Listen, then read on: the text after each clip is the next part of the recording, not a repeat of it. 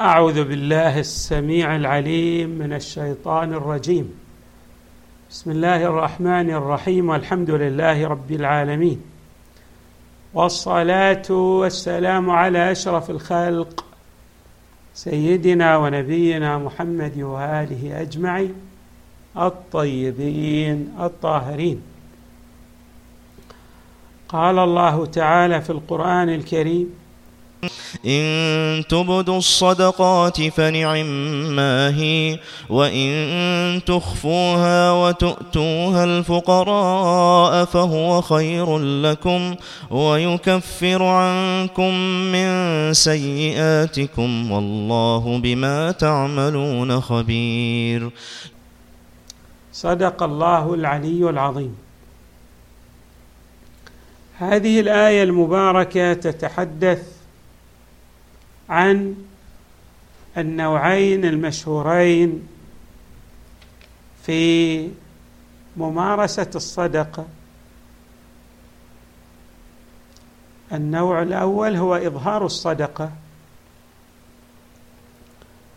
وتبين الآية أنه تترتب عليه بعض الفوائد وبعض الخيرات.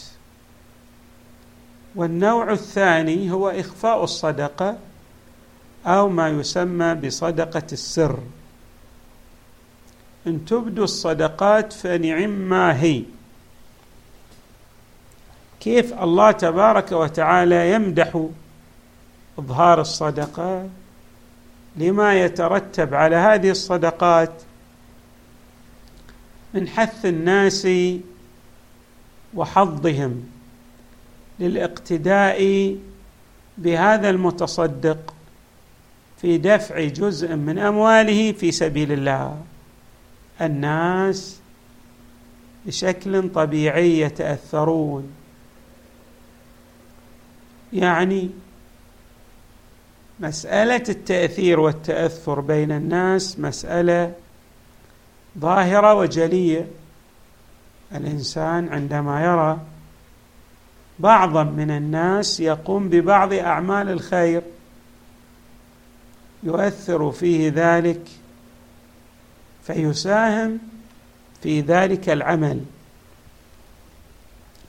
اذا مسألة إنفاق الصدقات علانية يترتب عليها الحظ والحث للناس على فعل الخير كما أنه يترتب عليها أن كثيرا من الفقهاء يرتاح نفسيا عندما يرى أنه هناك من يعضده هناك من يسهم في رفع المعاناة التي يمر بها.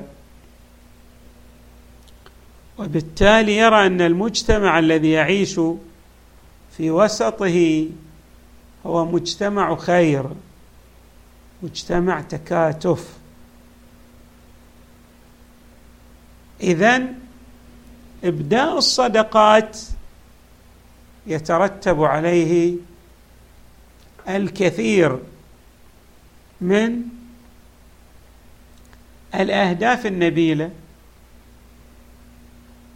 من أهمها مبدأ القدوة ومن أهمها أيضا ماذا؟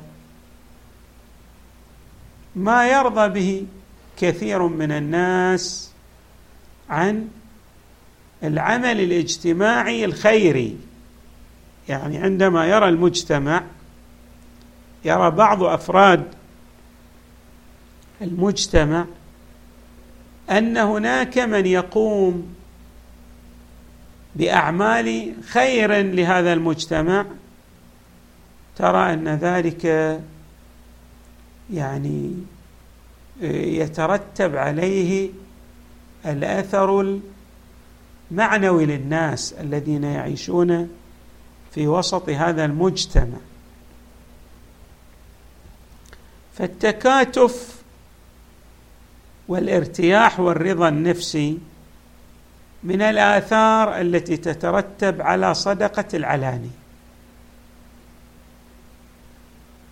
أيضا النمط الثاني من الإنفاق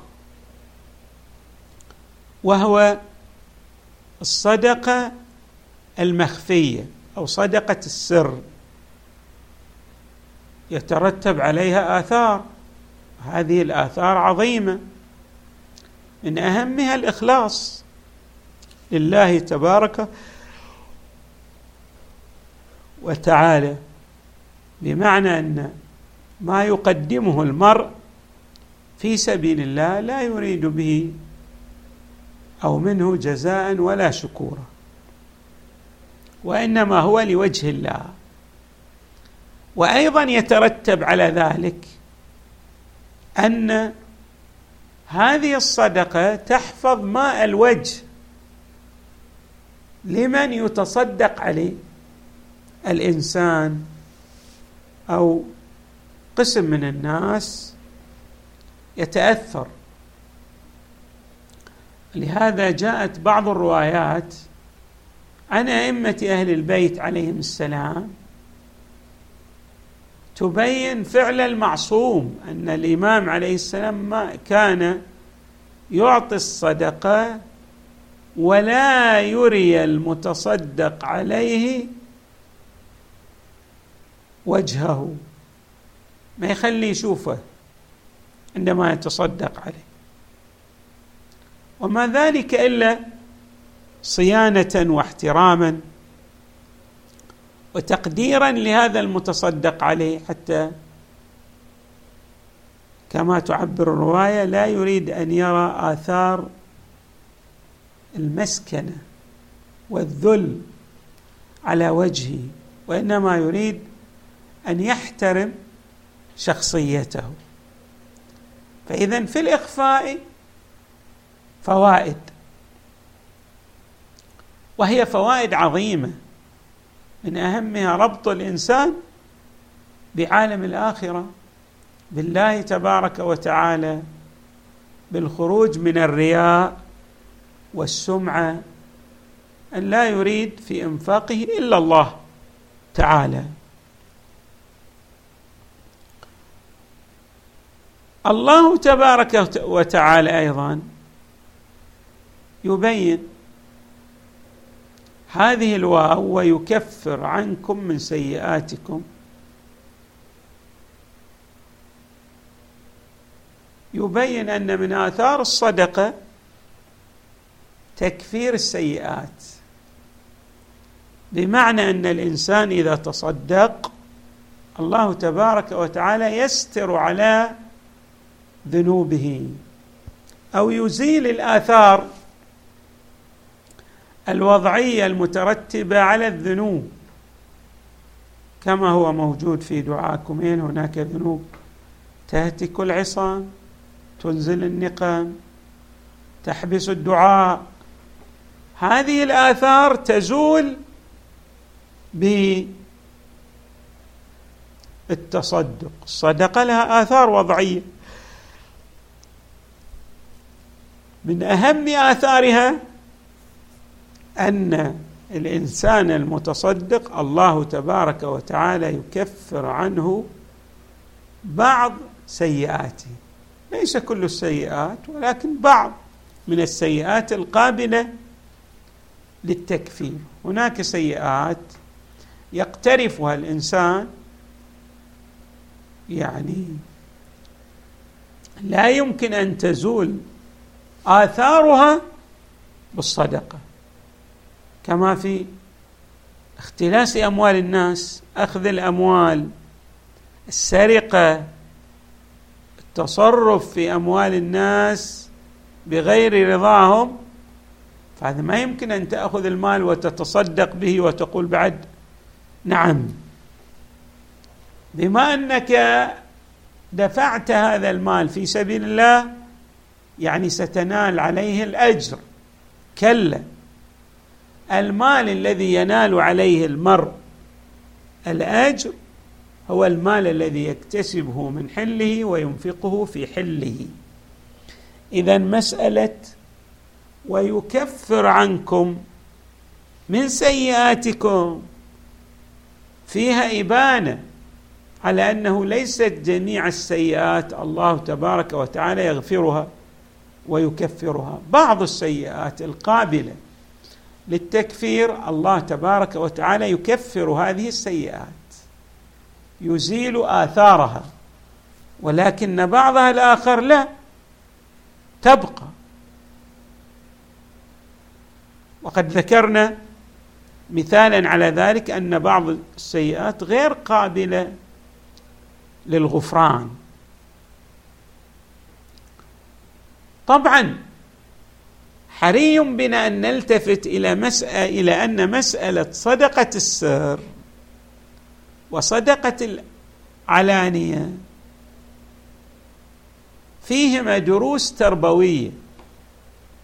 يعني صدقة العلانية إذا كان الإنسان يقصد بها أن يعلم الناس فهذا أمر حسن. لأن مسألة دعوة الناس إلى الخير وإلى الهدى وإلى الفضيلة هذا عمل تبليغي يعني يربط الناس بعالم القيم. ففي حد ذاته الإنفاق إذا اقترن بتعليم الناس ترتبت عليه فضيلة التعليم وما أدراك ما للعلم من أهمية. وهنا تعليم عملي. لكن هذا الإنفاق العلني قد يكون المراد للمنفق ليس هو تعليم الناس وإنما يريد أن يبرز شخصيته والعياذ بالله. يعني يراعي يريد أن يبين المكانة التي يتمتع هو بها وأنه له فضل وأن له فضلا على غيره. لا في هذه الحالة يعني ليست صدقة العلانية بمحمودة. متى تكون محمودة؟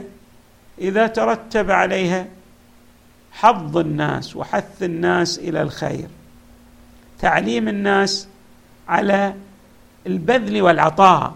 حينئذ تكون هذه الصدقة العلانية صدقة مورد ثناء من قبل الله تبارك وتعالى.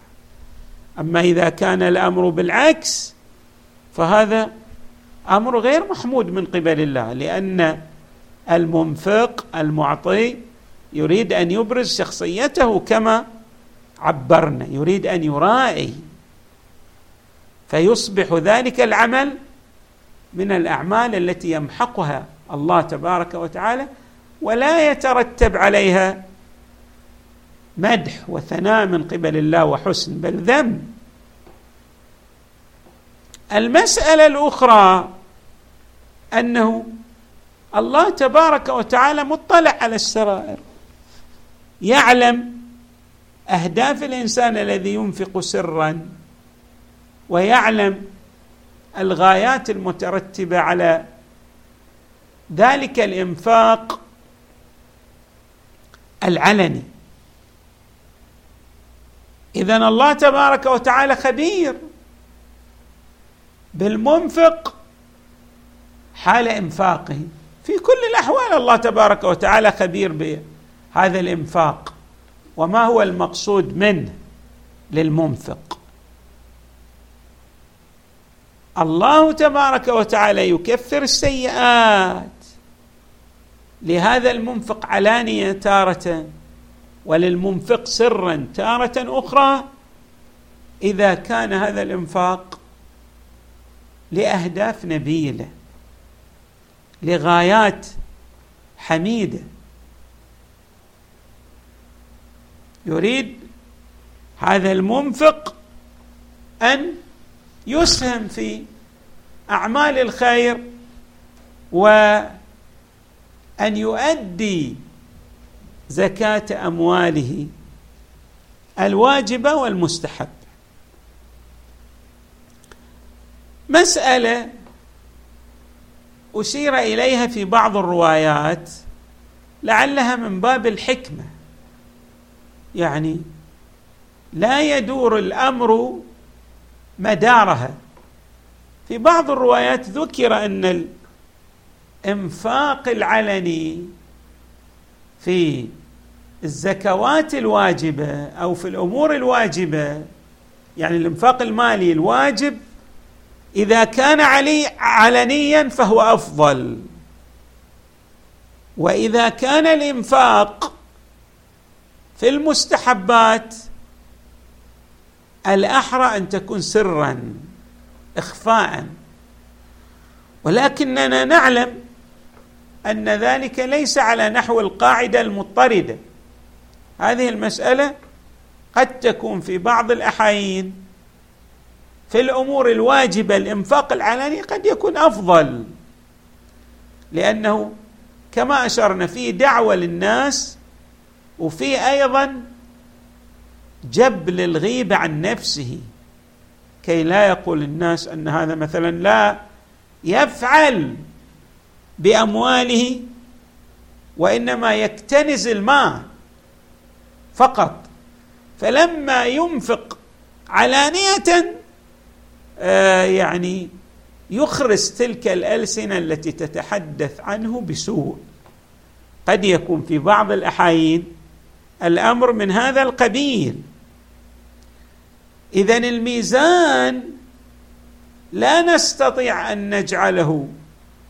يدور مدار الإنفاق الواجب والإنفاق المستحب. فإذا كان في الأمور الواجبة فالأفضل أن يكون علانيه وإذا كان في الأمور المستحبة فالأفضل أن يكون اخفاء وسرا. الأمر ليس كذلك. على الرواية تريد أن تشير إلى بعض الحالات الخاصة على هذا النسق ومن هذا القبيل.